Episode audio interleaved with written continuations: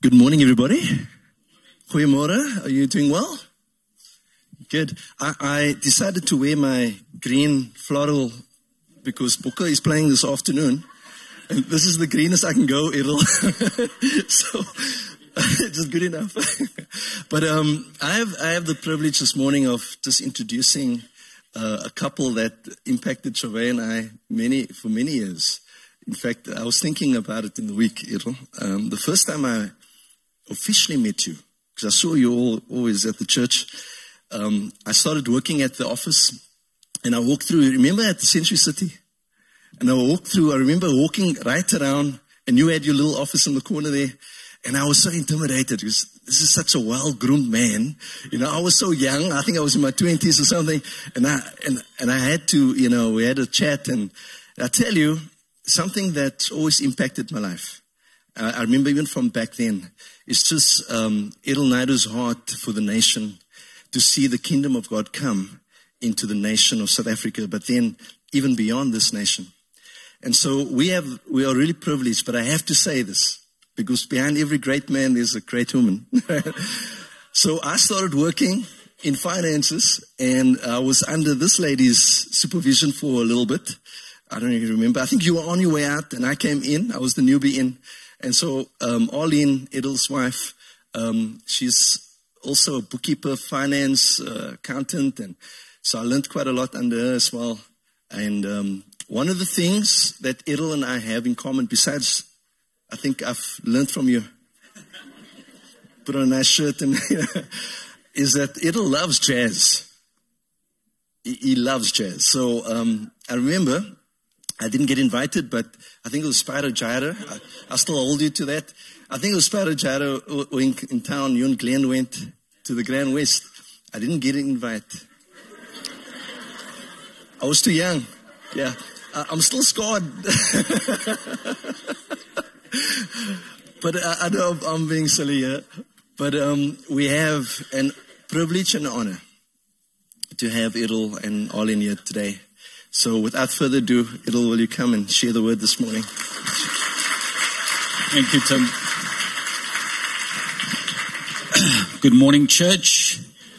Father's Heart Fellowship. I love this name because Father, Father's House. Yeah, Father's Heart.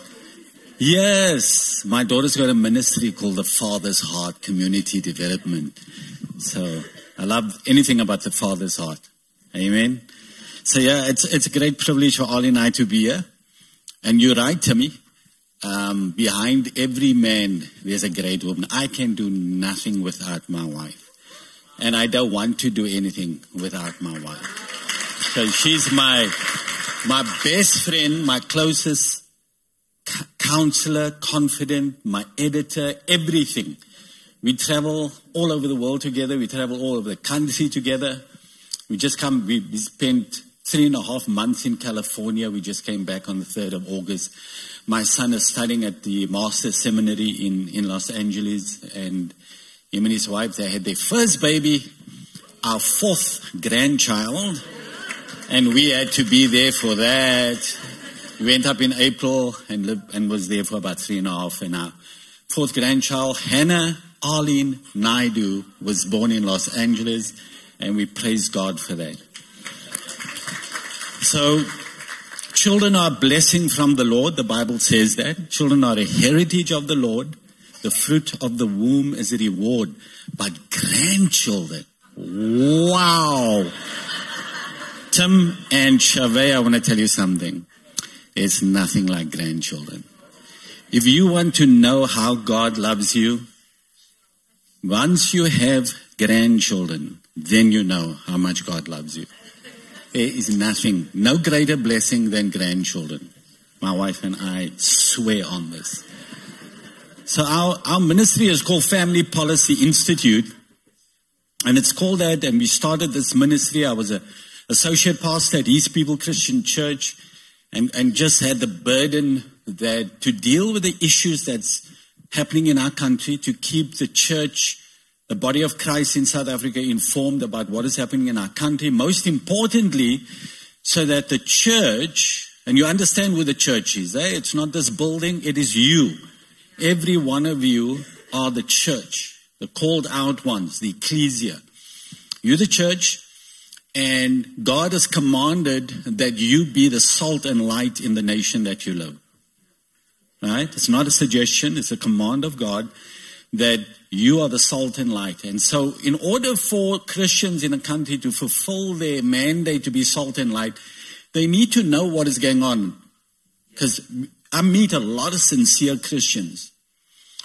They're sincere, and they'll always, this is the thing they, that Christians tell me all over this country. We travel a lot all over South Africa. When I meet people, this is the thing they say to me, we're very concerned about what's happening in our nation. Pastor, oh, our nation is going to hell. Look at all the corruption and look at all the this and look at all the that they're concerned about. And I'm sure you are. It's and one things you can talk about that you're concerned about. And this is what they say. But we don't know what to do. We don't know what to do. I always get that. And so our ministry God called us to establish this ministry 15 years ago, Family Policy Institute, for that purpose, to inform and educate the body of Christ so that you can fulfill your biblical mandate to be salt and light in society. It's as simple as that. And so, I'm, Pastor Tim, if you don't mind, I'm going to preach on that this morning. Uh, salt and light. Found in Matthew. You can go in your Bibles to Matthew chapter 5 and verse 13.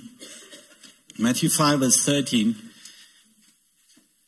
And we're going to see from God's word that salt and light is a commandment of Jesus Christ, our commander in chief.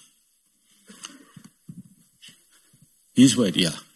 And so Again, Tim and Chauvet, thank you for the invitation. It's really an honor and privilege for Ali and I to be here. Uh, thank you.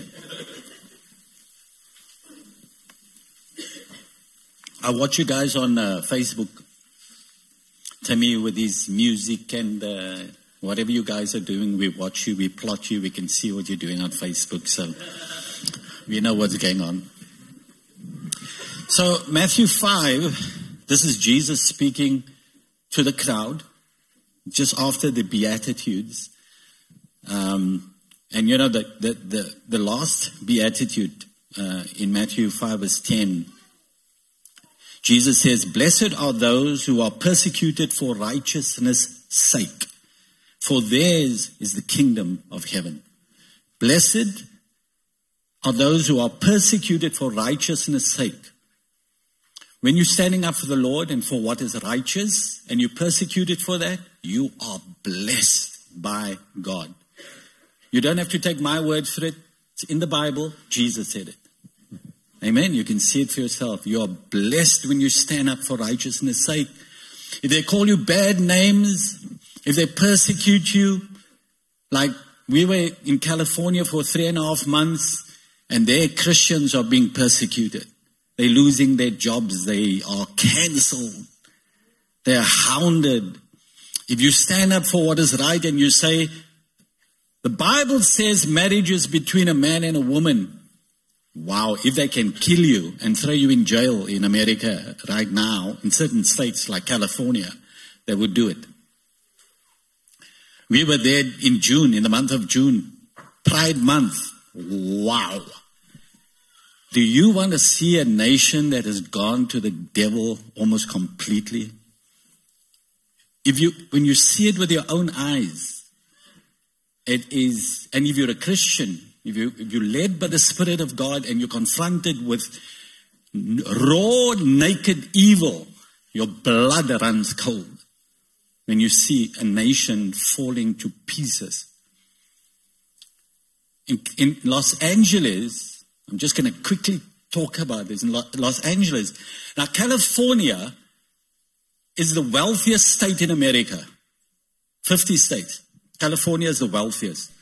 They got big tech there, Hollywood is there, the entertainment industry is there, they got billionaires and millionaires coming out of the woodwork there. If California is a state of America, but if it was a nation, if it was a country, it would be the sixth wealthiest country in the world. They got more money than the whole of Africa, the whole continent of Africa. They got the most people living on the streets. Think about that. They got the most homeless people. And when I say homeless people, they're people that living worse than animals. They live worse than dogs and cats. They're living in tents, in feces and urine on the streets, drugs. They walk around like zombies. They're full of sores. Nobody can touch them. Nobody does anything. There is thousands and thousands and thousands of these people all over Los Angeles. You drive in Hollywood. You all see Hollywood, the movies. You drive in Hollywood and then you see people living on the streets, living in filth. The millionaires, billionaires, the actors, and they're living there, and the people are living like animals here. Same place. Billions. They have billions. Can't help them. They don't have God. They rejected God. They rejected His word. There's a scripture that uh, caught my attention years ago. Always wondered what, what it was saying in uh, Psalm 9, Psalm 9, verse 17. It says this The wicked will be turned into hell, and all the nations that forget God. The wicked shall be turned into hell. Psalm 9, verse 17. The wicked shall be turned into hell, and all the nations that forget God. That's a warning, right? I've seen it. I've seen it in California. I've seen it in Seattle. In Seattle, Washington, my wife and I would have two days on our way to Phoenix. We walked around at night in that place. It is so cold there. I mean, bone chilling cold. We were there in January in, in winter. It's drizzling and it's, we're not used to that kind of cold. There's young people like this sitting on the streets begging. For us coming from China, I hope, I hope you guys don't mind white people here, but living in apartheid, me growing up in apartheid, I go to a place like that, I see young white kids sitting on the street begging, sitting in ice cold. It's like my mind can't comprehend this. And then we find out why. They're all on drugs. And they come from wealthy homes, beautiful homes, well-to-do homes. But they're so on drugs, they're stealing, and they, their family kicks them out and they end up on the street. You know, to see that, to see any young person sitting on, uh, you know, begging on the street, drug addicted, in freezing cold, it just does something to you. The wicked shall be turned into hell, and all the nations that forget God. Now we serve a God of love. Is, is a God of love, compassion? Is a God of infinite mercy and grace. The Bible tells us that. But He's also a holy God. And He's a God of wrath and He's a God of judgment, all at the same time. That's all God's attributes. And when God makes a command, and say, if you do this, you know, there's so many promises in the Bible about to those who fear the Lord. Just read it. Just go check it out. What the Bible says about people that fear the Lord, that those who love God and honor Him and honor His word and fear the Lord, do you know how much blessings and benefits there are? It is incredible the promises God has made. And you must remember, God is not a man that he should lie. So when God makes a promise, that promise is stands. And, and God says that the righteous will prosper. Their children will be blessed. They'll be like trees planted by rivers of waters. That even when the drought comes, they will prosper. That's the promise of God to the righteous. But then the same God that promises these things, same God says, but if you reject my laws, and if you reject me and my ways, And God lays out what happens to people like that. Today, you can see it all over the world. You can actually see it. The people that reject God, never mind how popular, how famous, how wealthy they are and their nations, they are rotting away for one reason. They reject God and His Word. That's what happens when you reject God. You can't get away with it. So if we come back to South Africa, our nation, we look at what's happening in South Africa. And when we travel overseas, people ask you about South Africa. What on earth is happening in South Africa? Our government is trying to steal all the money. They don't want to leave even a hundred rand left. The ANC guys, I think they must have got together at a meeting and say, let's try to steal everything we can steal. And they're doing it. They're doing it.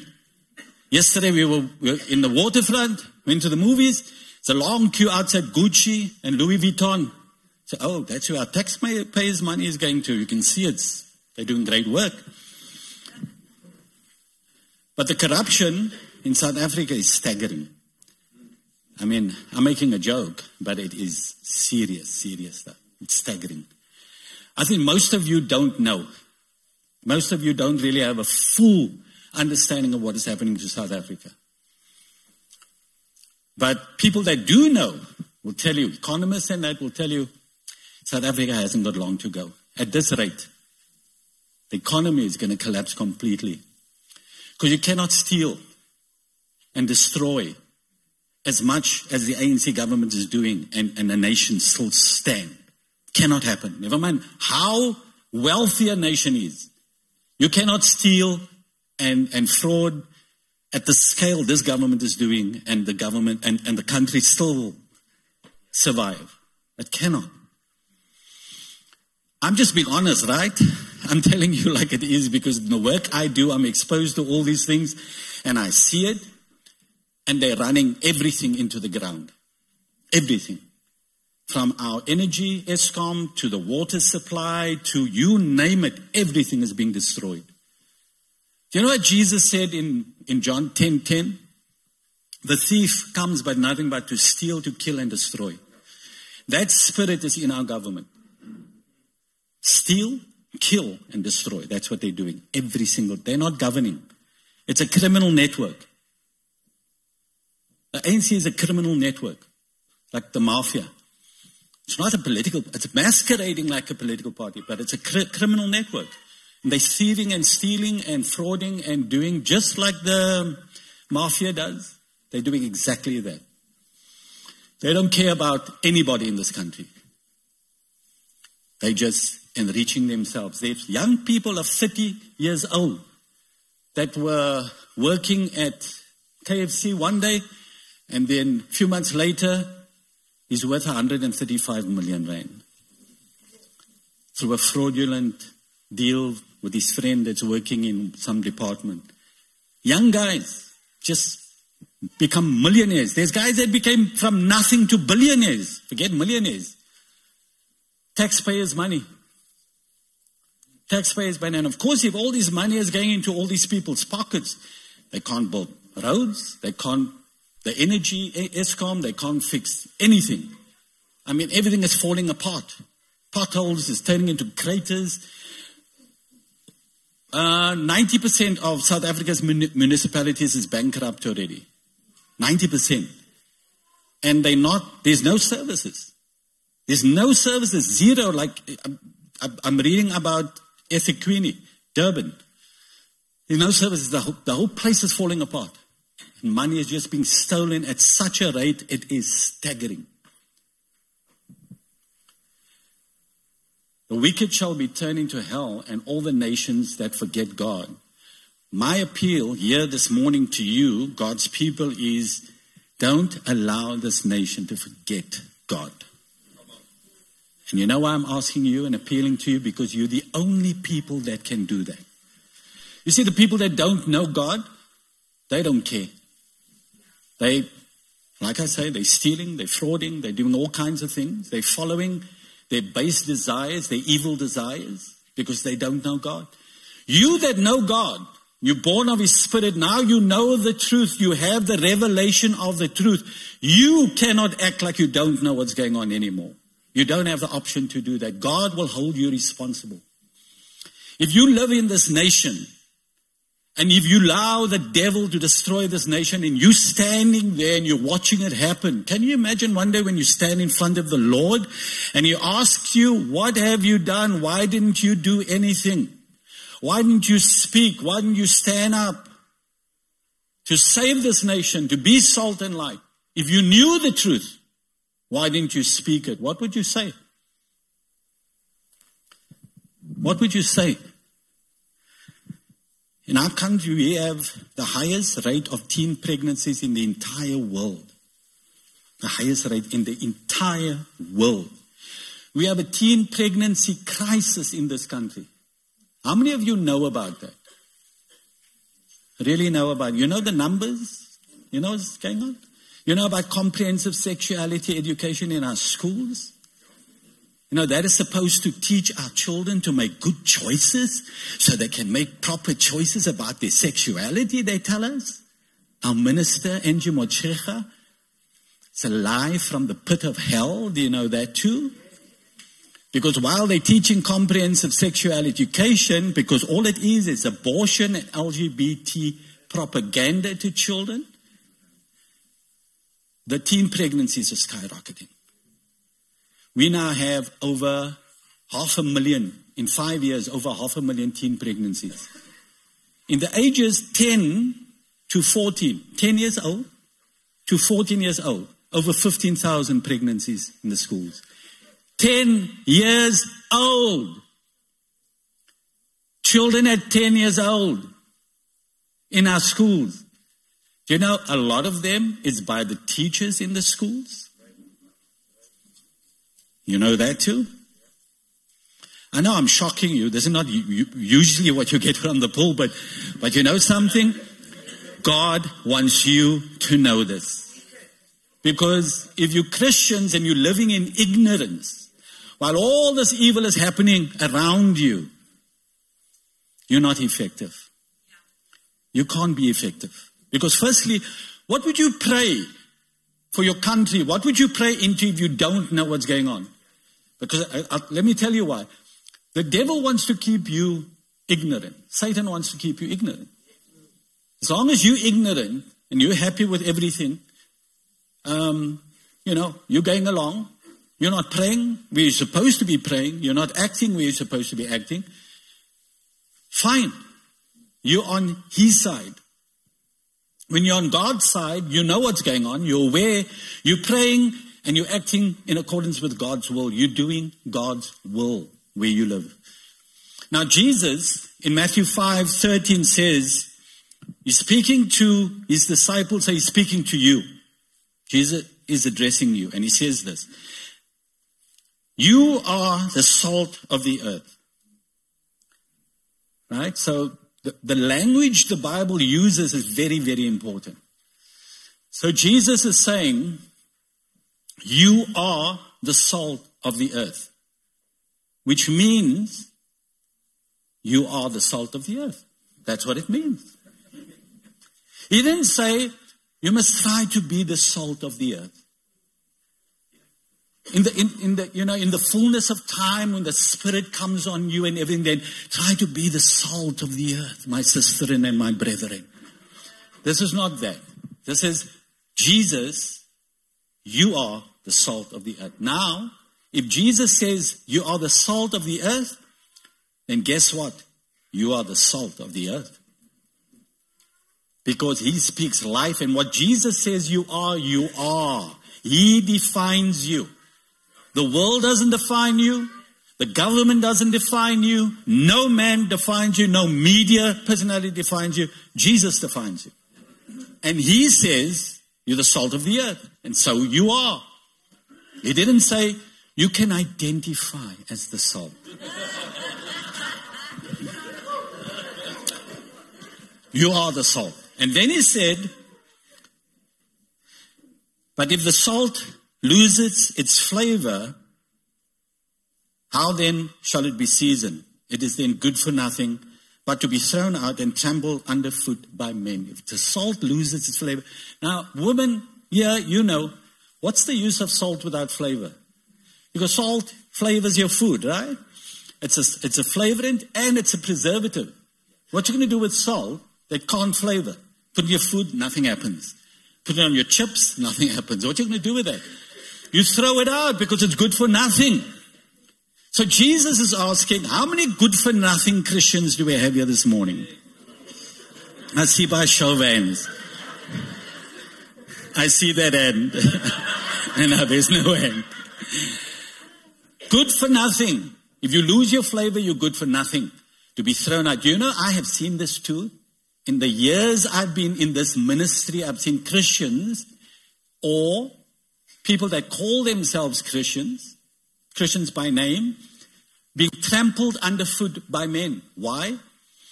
They compromise God's word. They're working and they, they go along with government and policies. They support abortion, LGBT, and all these kind of things to be popular. And so they trampled underfoot by men. The governments use them. Organizations use them. They trampled underfoot. Why? Because they don't represent Jesus any longer.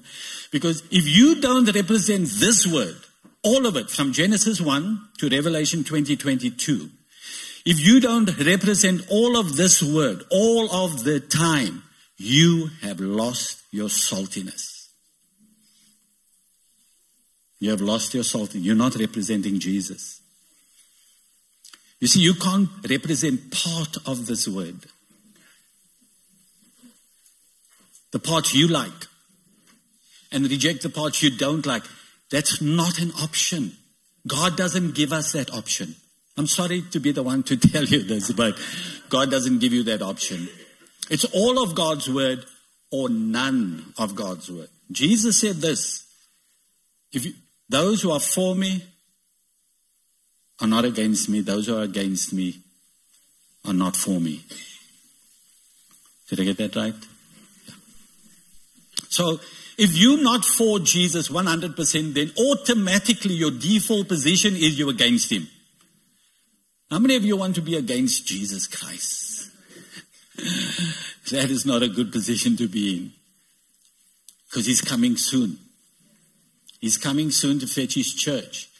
You better see that you're on his side. You don't want to be left here when he comes. But what he wants to find you doing when he does come is busy with his work, representing him, being salt. And then he said, after he said, but the salt, he said, you are the light of the world. Wow. You are the light of the world. A city that is set on a hill cannot be hidden. Nor do they light a lamp and put it under a basket, but on a lampstand. And it gives light to all who are in the house. Let your light so shine before men that they may see your good works and glorify your Father in heaven. In other words, he's making, Jesus speaking, obviously, the time when, when they had little homes and, and, and they had to light lanterns and candles and put it up. They didn't have the kind of lighting we had then. And he said, You are the light of the world. Every one of you. Jesus said so. And he wants you to shine your light. And he's making an example of if you, you, you light a lantern and then you put a basket over it, what sense is that? Why would you hide the light? Why did you light it in the first place? Obviously, you needed to, and I mean, we, we understand today with uh, Eskom and load shedding, we're lighting lamps and putting it all over the place because we're staggering around in darkness with load shedding almost 10 hours a day now.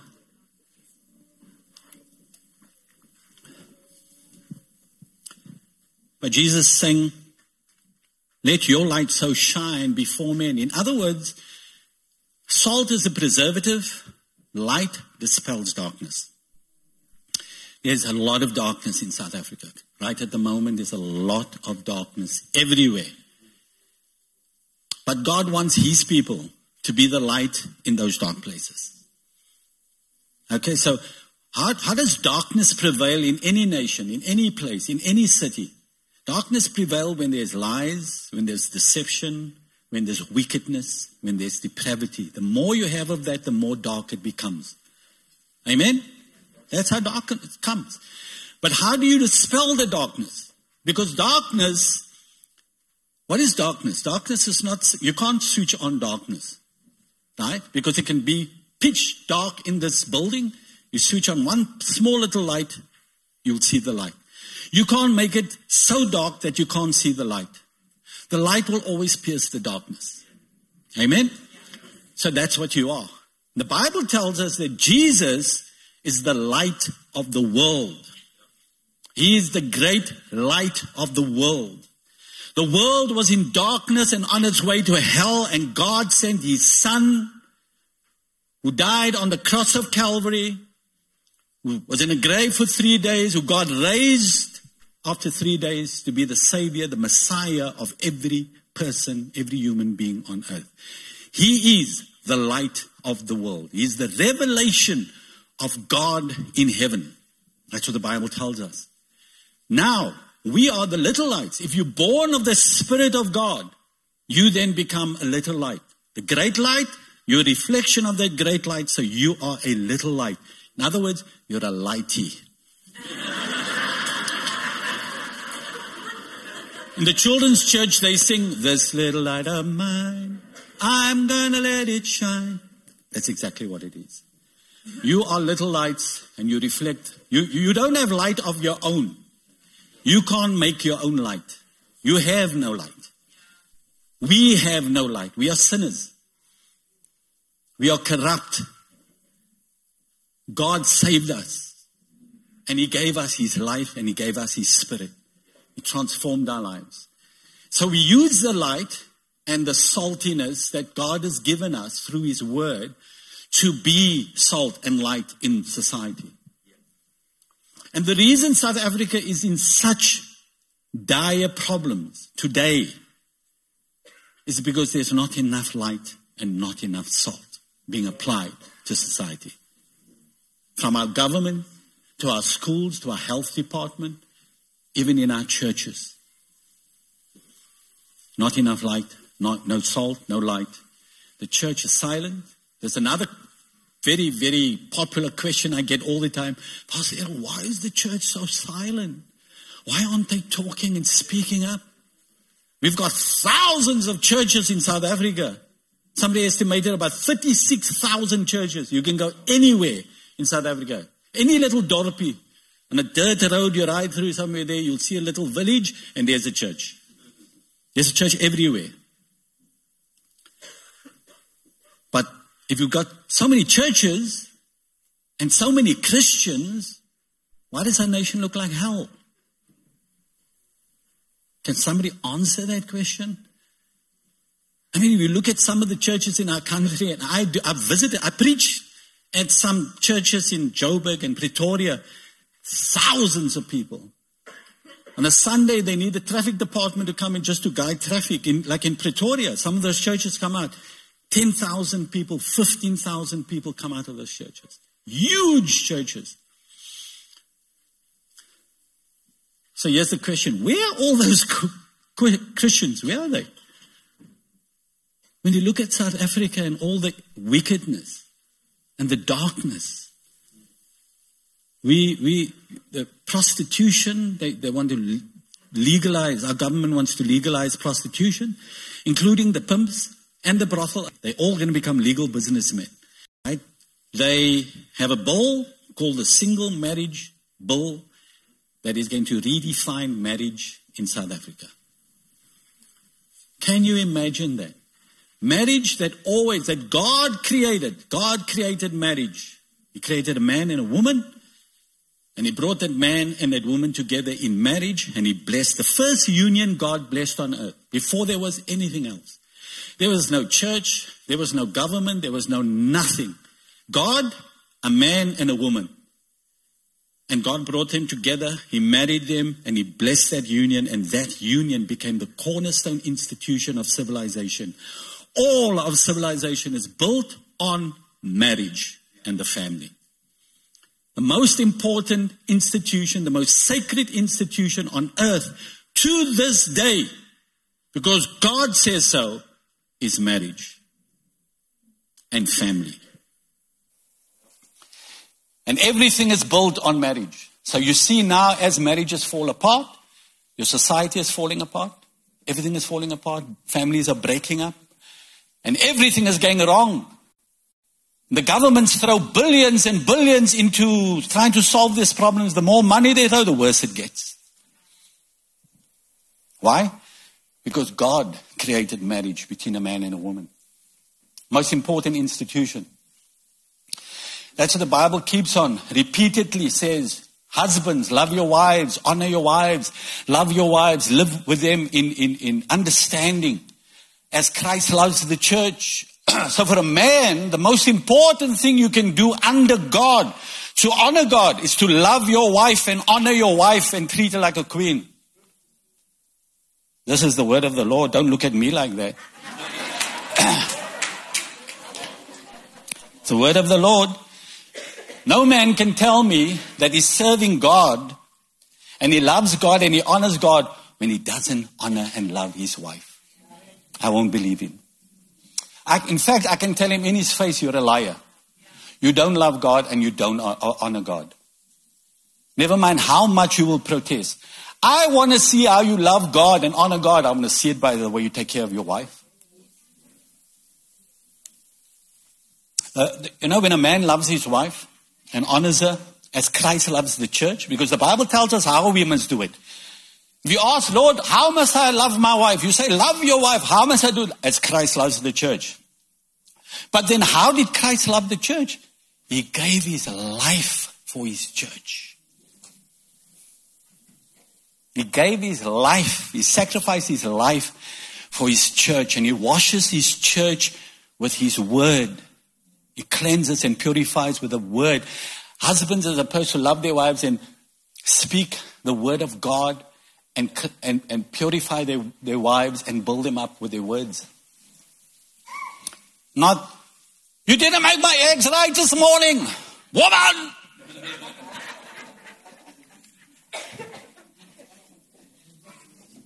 Your words are so important to your wife. Love your wife you know why? Because it shows in a woman's face. Do you know that?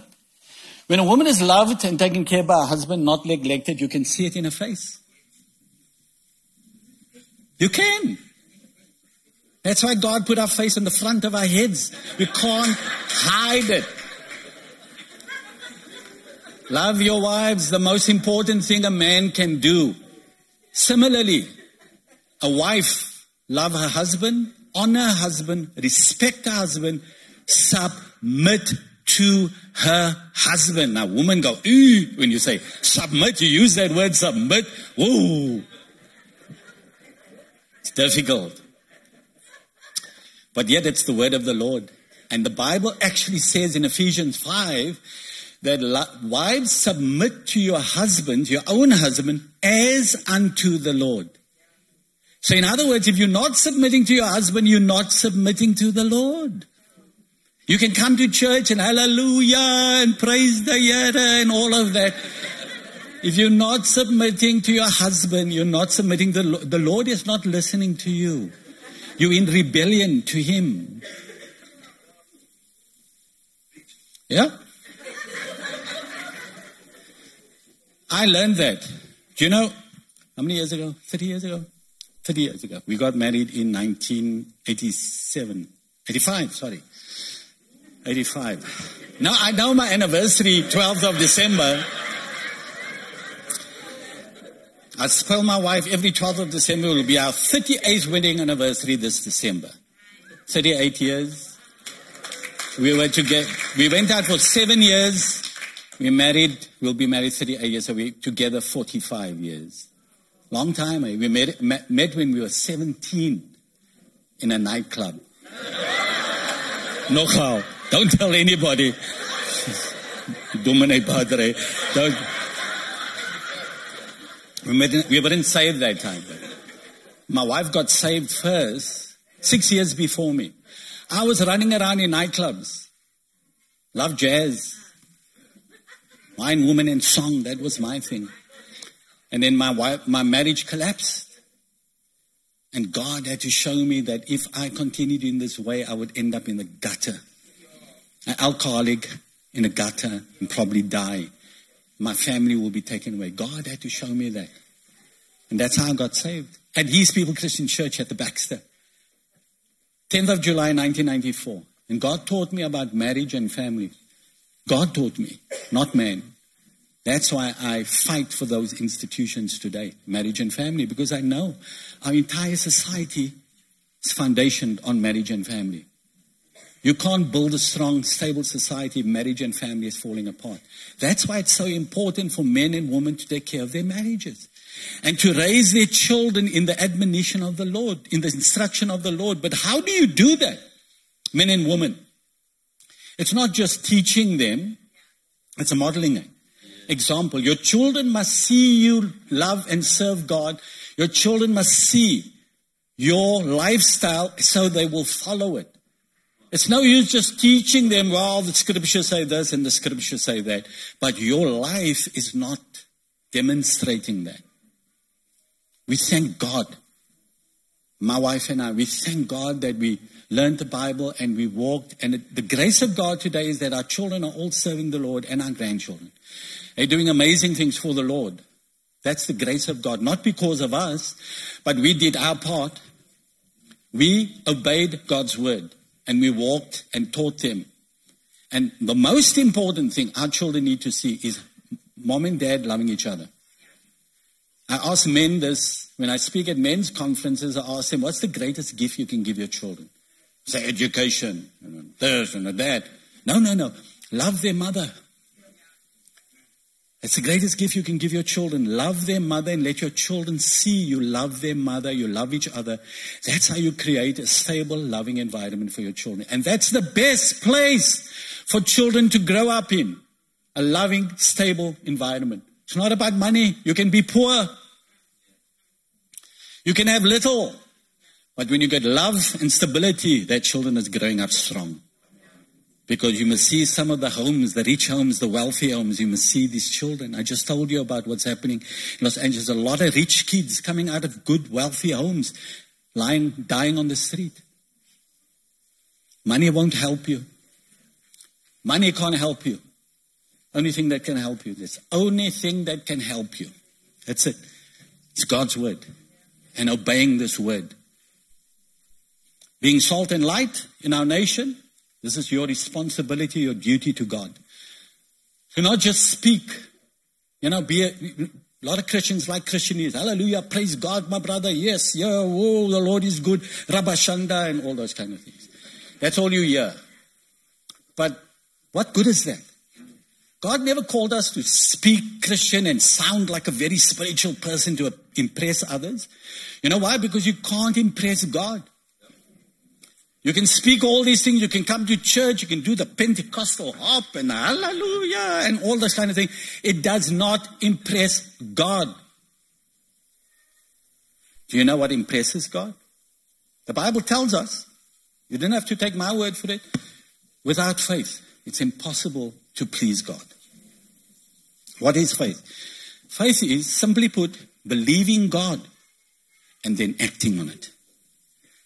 Because in James chapter 2, James tells us, let me see your faith and I'll show you my works. Why? Because my faith is proven by my corresponding action. Because if I say I believe God and I have faith in God, then I am going to act accordingly. I'm not just going to say I believe God and the Lord is my this and, and then, but there's no action. There's nothing to show or demonstrate. Right? So I say I honor God. My whole life, I, I strive to honor God and His Word. And the first place I do that is in my marriage. So I love my wife and I take care of my wife and I spoil her. And whatever she wants, I give her foot massages and the whole caboodle. Whenever she wants it. And if she sees something and she likes it, then it's my duty to get it for her. She's my wife. God gave her to me. The Bible says when you get a wife, you get a good thing. I'm not worried about anybody else's wives. Not my duty, not my responsibility. God gave me this woman. And He's watching me how I take care of this woman that He gave me. So I do my best for this woman. I sacrifice for her. I love her. Do you can ask her yourself. I make sure that she's smiling and she's happy every day. If her face is a bit down, what's wrong? What's wrong? Please. Oh, the Lord is watching.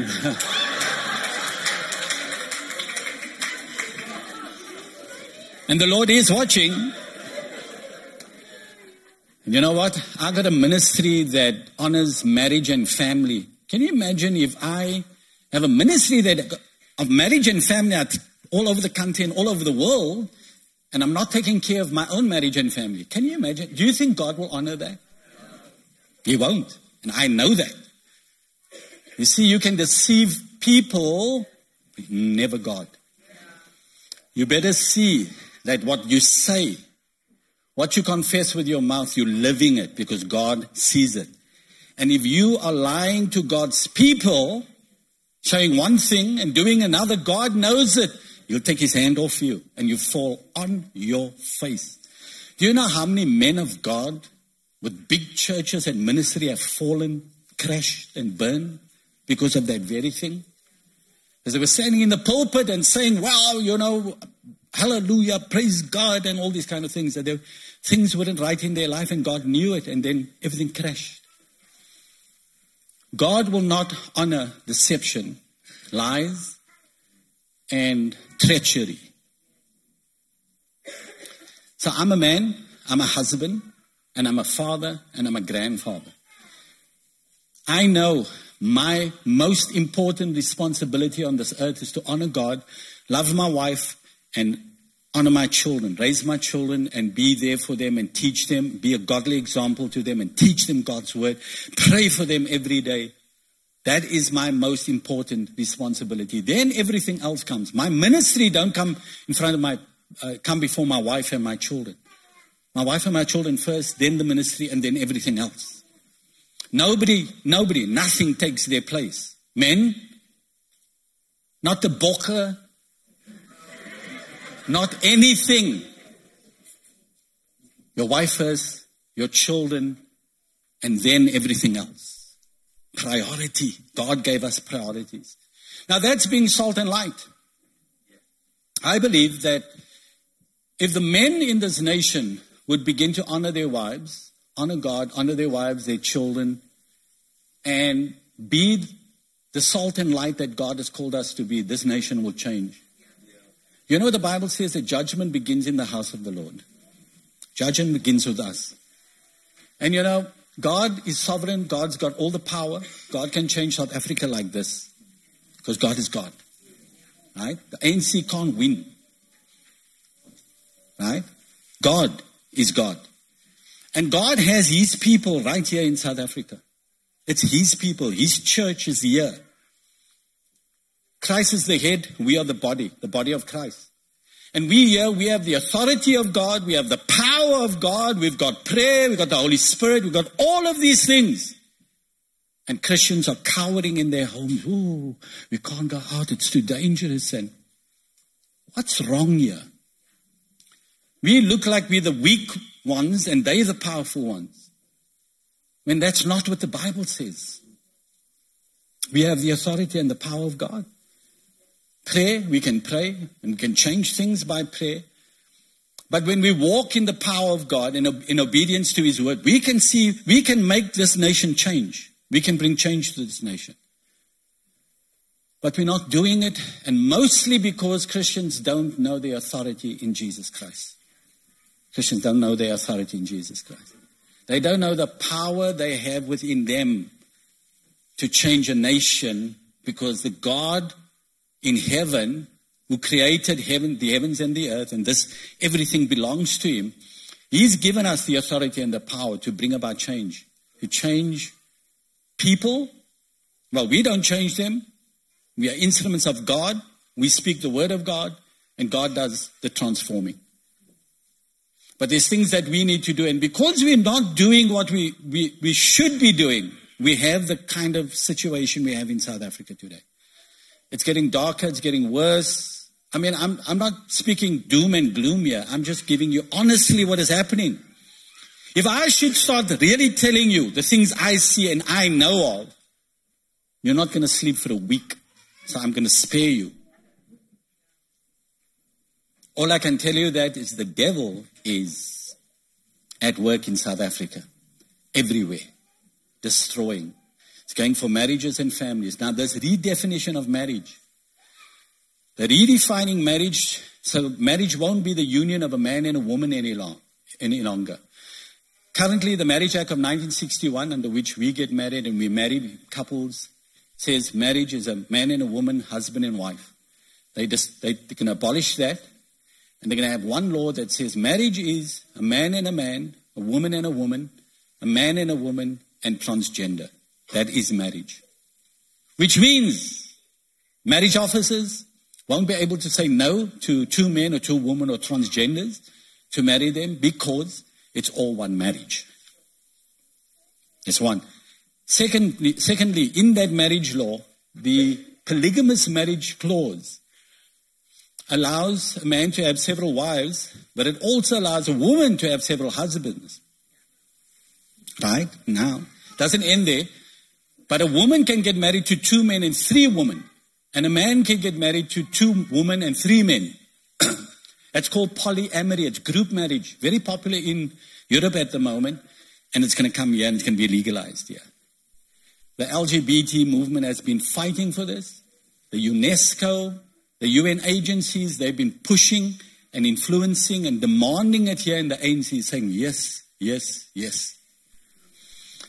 And you know, the ANC government says we need African solutions for African problems. And they're importing all this filth and garbage from overseas into our country, including comprehensive sexuality education. It's not from here. International Planned Parenthood Federation and LGBT groups have devised this to pervert the minds of our children in the schools, to bypass the parents, go past you and into your children and tell them, experiment with this, experiment with same sex, and try this, try that, and it's all okay. It's your right. They're working on a law at the United Nations that children have the right to have sex with whoever they want to from age 10, and parents have no right to interfere in that. If any parent tried to stop a child from sexual pleasure, which is their right, their human right, that parent will be prosecuted. You think I'm joking?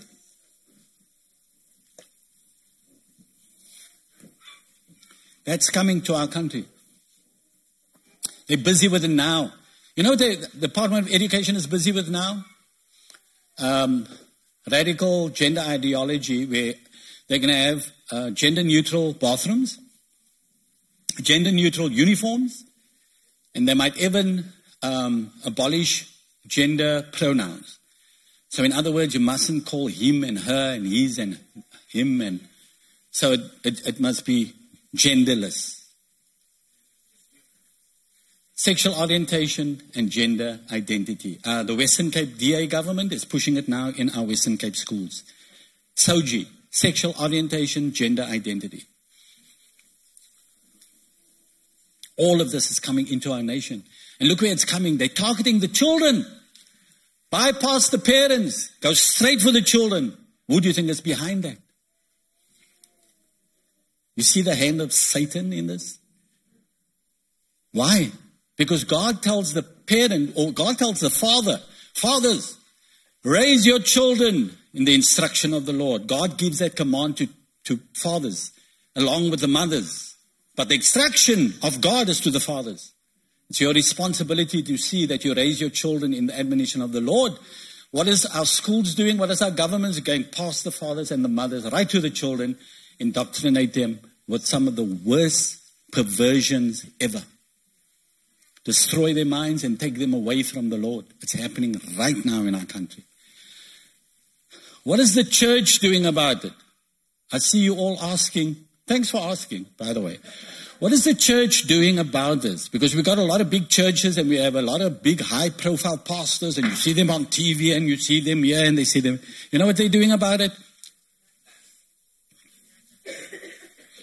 Nothing.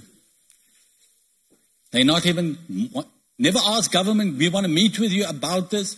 There's no outcry about redefining marriage, taking marriage away, because you know what this law is going to do? It's going to strip men and women of this unique definition of marriage between a man and a woman. It's going to take that away from you. And why are they doing that? Because the homosexuals want it.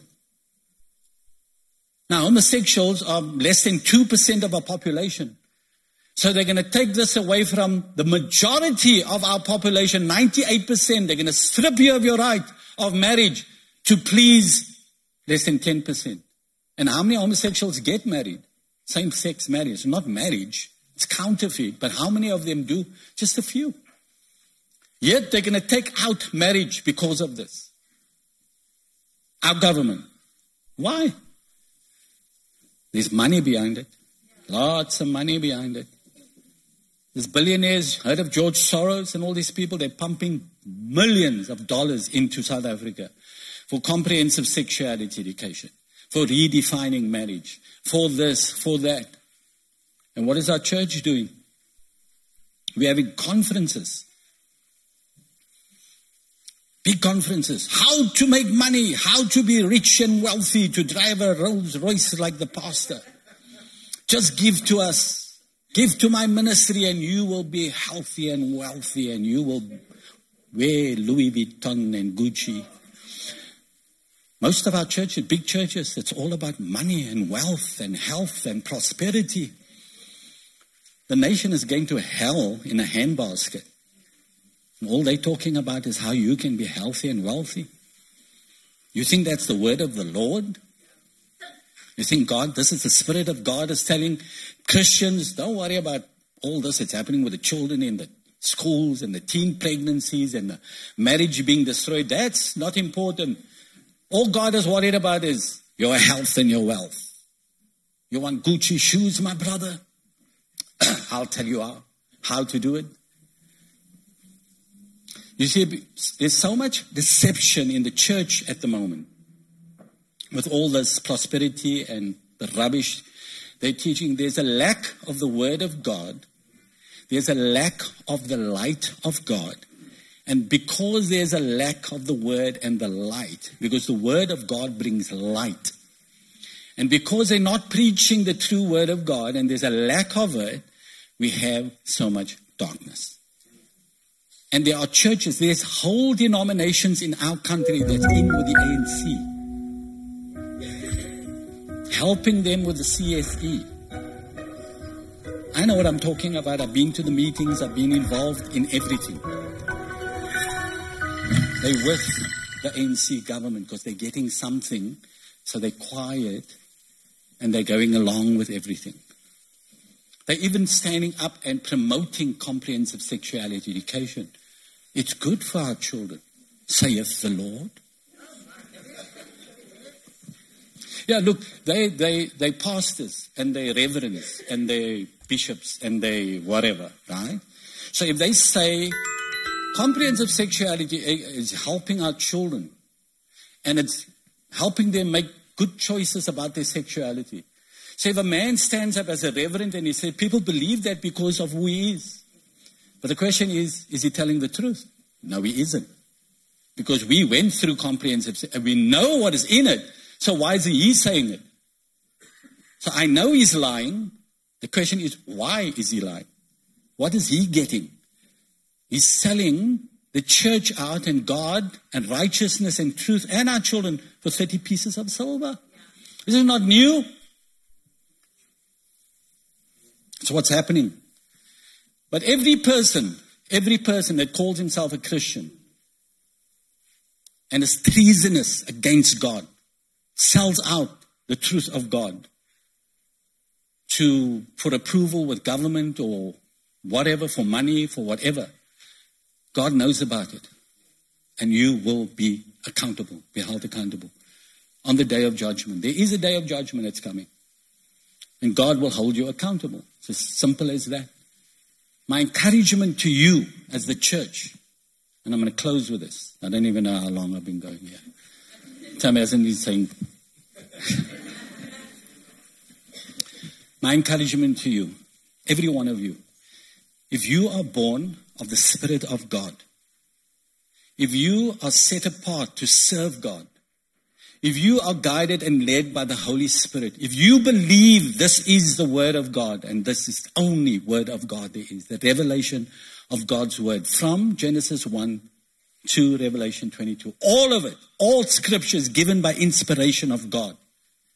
And it's profitable for doctrine, for reproof, for correction, for instruction, so that the man of God has everything he needs, perfected in every way. That's 2 Timothy chapter 3, 16. All scripture is given of God. So it means it's for you. God gave all scripture for you to guide you. If you believe that and you walk by it, you believe it, and you obey it, you are blessed. You are the light and you are the salt. And God's hand is on you, which means you can make a difference in this nation. You can make a difference in this nation because by virtue of who you are in Christ Jesus, without Jesus Christ and your born again experience, you are nothing. You can't do anything. You're useless. But because you're a Christian, you have great power. You God's favor and blessing is upon your life. You don't have to fear anything. You don't have to fear what is happening around you because the Bible says God has not given us a spirit of fear, but of love, power, and a sound Why does God say that? Because you in His hand and nothing can snatch you away from Him. But you have power. So stop sitting around and wondering what's happening and oh my and oh Lord and all that and stand up and say, God, I am here for a time such as this. And Lord, in your power, your anointing, and by your word, I can do great things. So use me, Lord. See, people come to me and say, What can I do? I said, Don't ask me. I'm not the Lord. Ask God. you know why? God has created every one of you with a purpose.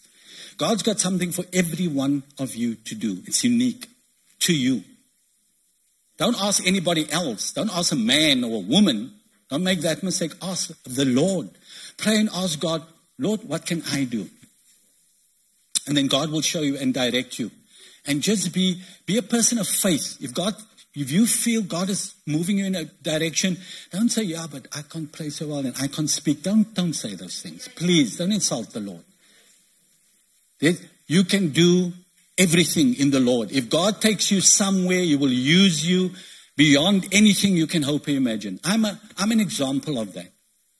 I, I had television pro, two television programs uh, that I produced for 10 years. I was on TBN and um, Faith Channel. I write submissions to Parliament. Apparently, it's so good that the political parties ask for it. My submission on prostitution, why they mustn't legalize prostitution, for political parties ask, and the National Prosecuting Authority. And I write books, I speak, I do all kinds of things. I've got a standard two education. What's that? Grade four. Grade, what grade is that today? Grade four. I left standard two. I never went back to school, never went to high school, never studied anything. Yeah, this is not encouragement young people to leave school. yeah, look at Pastor Errol, why must I go to school? No. But I was naughty, ran away, went to Durban, came back, never went to school, never finished my education, never studied anything. But when I sit with lawyers, they think I'm a lawyer. They convince I'm a lawyer. When we work on legal things, my son is an advocate of the High Court today. He fulfilled that thing that I missed. I took a turn somewhere left where I wasn't supposed to. I smoked. So lawyers think I'm a lawyer. When I work with journalists, they think I'm a journalist. Even the secular journalists think I'm a journalist because I write. I write articles that is published all over the world as well. Um, when I write submissions to parliament, to government, I make submissions in parliament, And people think I have a political science degree, I've got a journalism degree, I've got a law degree. I have no degrees. You know what I have? I have a degree in Bible. but yeah, but this is the point. The point is that even with my lack of education, formal education, when God called me to step into this arena, I said yes. I didn't say, but Lord, I, I don't have education. I don't. I said yes. And because I said yes, and when I say, when I sit down to write a submission to Parliament, for example, on, on any legislation, I would pray first and say, Lord, give me, because Lord, you know I don't have the. So God, you give it to me. And you said that if we ask you, you will give us wisdom liberally. And God does. And then it turns out fantastic. See, now if God can do that for me, how many of you believe that God will do it for you? Yes, He will. I know He will. So it's not your education.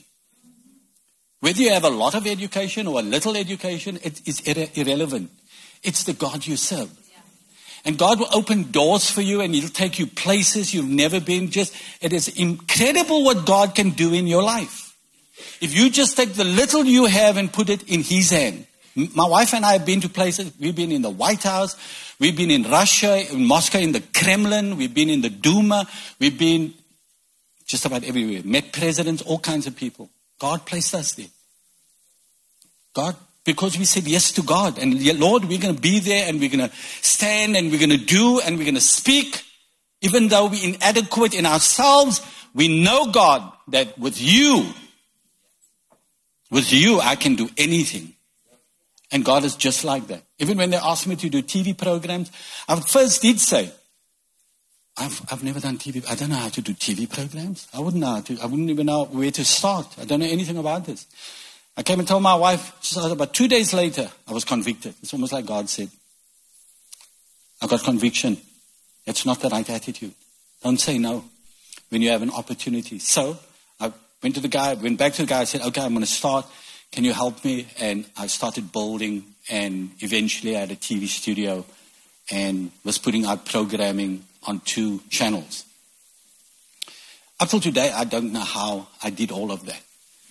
But because when you step out in faith, and, and, whatever God burden you have on your heart and say, Lord, like for example, I want to go into the education department. I'm so burdened by what is happening there. so God, I don't even know what I'm going to do, but Lord, I'm going. Help me. But you must have a burden. You must have something that, that God is, you can feel the Holy Spirit say, Go. Do something. Don't question God. Just step out. Trust in Him for the results, like I do every day. I trust in God.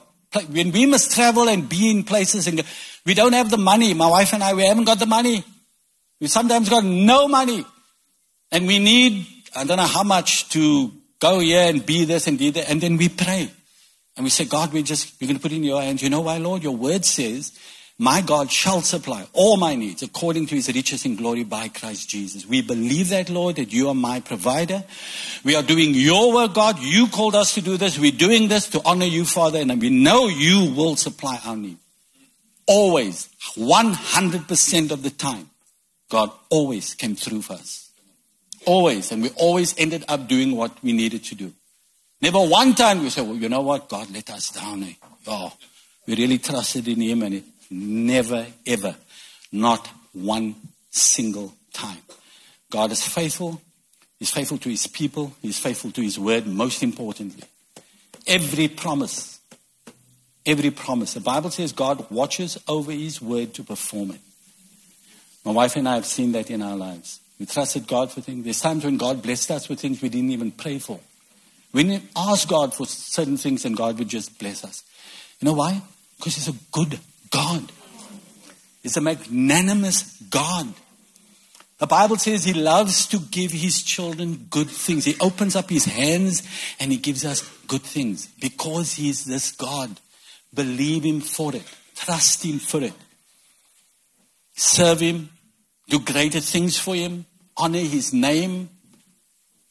Your life will be much better I can tell you that just serving God, even when you face challenges, it is so good. It's fulfilling. There's nothing more fulfilling than serving God, doing the will of God. There's nothing that can beat that. No money in the world. Things can't make you happy, can't fulfill you. You can have the best car, you can have the best house, you can have all kinds of things. It will not fulfill you, won't bring fulfillment. True fulfillment is walking out the destiny of God for your life to know, Lord, I'm serving you and I'm pleasing, a life pleasing to you.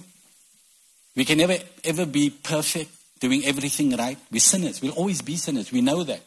That's why we depend so much on God. Hold his hand, never let go of his hand, but go. Go wherever you need to go. Don't ever stop. Don't ever falter, thinking it's up to you. Don't ever say, I will fail. You can't fail. Not with the God that's holding you. You can't. He's with you, He's for you. Bible says He's never against you. Trust in the Lord. You are the nation changers. You are the people that will change this nation because you're God's people. That's why. You carry His name, you carry His DNA, His power, His word. You are the changers. Believe it. You're not doing it because you don't believe it. As soon as you come into agreement with God and you believe it, you'll see great things happen in your lives. Amen? Will you stand? I want to pray for you.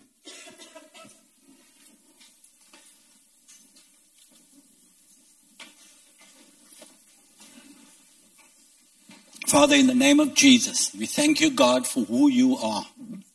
Even as I've been talking this morning, and your people have been listening intently, I know, God, there's been a stirring in every heart sitting here, Father.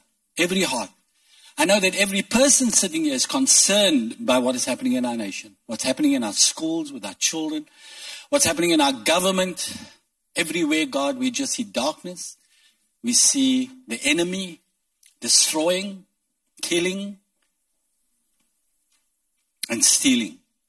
But God, you have called us, your church, for a time such as this.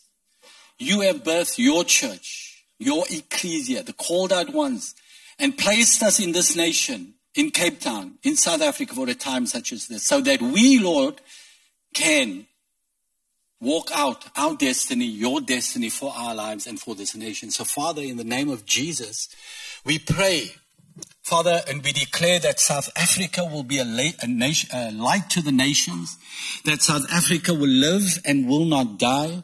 We pray, Lord God, that your will be done for the nations of South Africa. Your will be done, your kingdom come. As it is in heaven, may it be done in the earth. I pray for every person here. I pray for every marriage, every family, in the name of Jesus. Father God, that you would touch them, that you would stir, begin to stir in people's hearts a desire, Lord, for your word, for your truth, and a desire, Father, for them to be salt and light, to be your representatives in this place, God, to be the salt, to be the light, wherever they are, God. I pray, Father, you would give them wisdom from above, godly wisdom, the mind of Christ, that they will bring change wherever they are because of the power of God upon their lives. I pray, God, your protection. Lord, give your angels charge over every person, every marriage, every family. In the name of Jesus, I pray, God, that you would provide for every need. Because, Lord, you are our provider. You are Jehovah Jireh. We trust in you, Lord, not in government, not in institutions, not in our salaries. We trust in you, God, that you would provide. And Father, would you guide us? Holy Spirit, guide us, guide every person here, get every child here. Lord, give us wisdom beyond our years and our understanding so that wherever we are, we can be the hands and the feet of Jesus Christ wherever you place us. Father, remove all fear, remove all doubt, remove all anxiety, remove it from us, God. Because your word says, be anxious for nothing. But in everything, in prayer and supplication with thanksgiving, make your requests known to God. Remove, Father, negative words that have been spoken over people's lives. We break the hold of that. Father, we pray that people will focus on your word, your promise, what you have said about your children, they will focus on that and not the negative. Because you define us, Lord. And we are yours. And you are ours. And you are Jesus, King of kings and Lord of lords. And every knee will bow and every tongue confess that you are Lord. Whether they like it or not, you are Lord. And we declare you Lord over this church, Lord over this city, Lord over this nation, South Africa, Lord over the nations of the earth. We declare and exalt you as Lord. And Father, I pray for the leadership of this church, for Tim and Chavez, for their family. God, guide them. Use them mightily. The leadership that is around them, Father. Bless them. Grow this church. Use this church as a light in this area of Bellville, Lord. Use them mightily, God. Father, so people will see the light of God and come streaming in here to hear the word of God and fight and get the transformation, Lord, they need. Thank you, Father God, for this time in your presence. We worship you, we honor you, we glorify you. In the mighty name of Jesus. And all of God's people said, Amen. Amen.